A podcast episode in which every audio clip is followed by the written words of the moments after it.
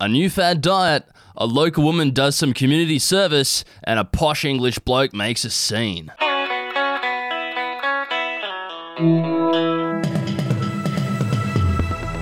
That is what's coming up on your daily Betoota to kick off the new week. It's the 3rd of May. My name's Wendell Hussey. I'm joined on this lovely Channel Country morning by Errol Parker. How are you, Errol?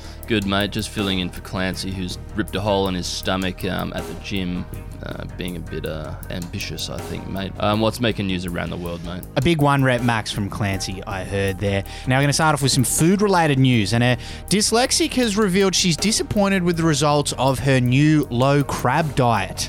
Sad news for this local woman. Wanting to improve her diet and lifestyle a bit, Emma Turine decided to try out this low crab diet she's been hearing everyone bang on about.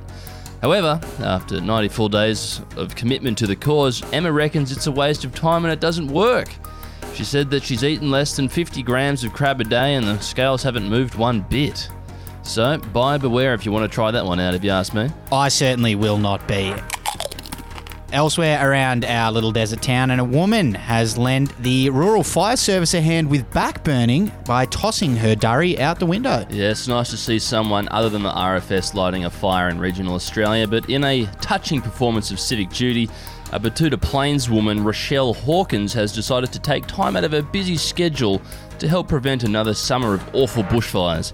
Heading back home on her way out of town over the weekend, she explained that she just thought she'd do a bit and get around the logistics of backburning and just get the ball rolling a bit on this hazard reduction by flicking her lit cigarette butt out the window into the dead grass on the side of the road. Good on you, Rochelle. You're doing the Lord's work there. Now, a Bucks Party's mandatory posh English bloke has been revealed to actually be quite a pig.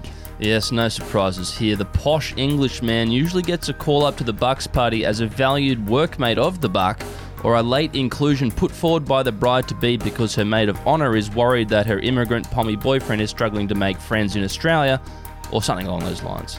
However, as the trip descends into a full on bender, everyone got to see the posh imperial accent is a bit of a facade, and he is, in fact, a pig of a man quote of the day on this lovely Monday, and we've got Jim Phillips, the president of the Betoota Water Sports Club, to thank for it.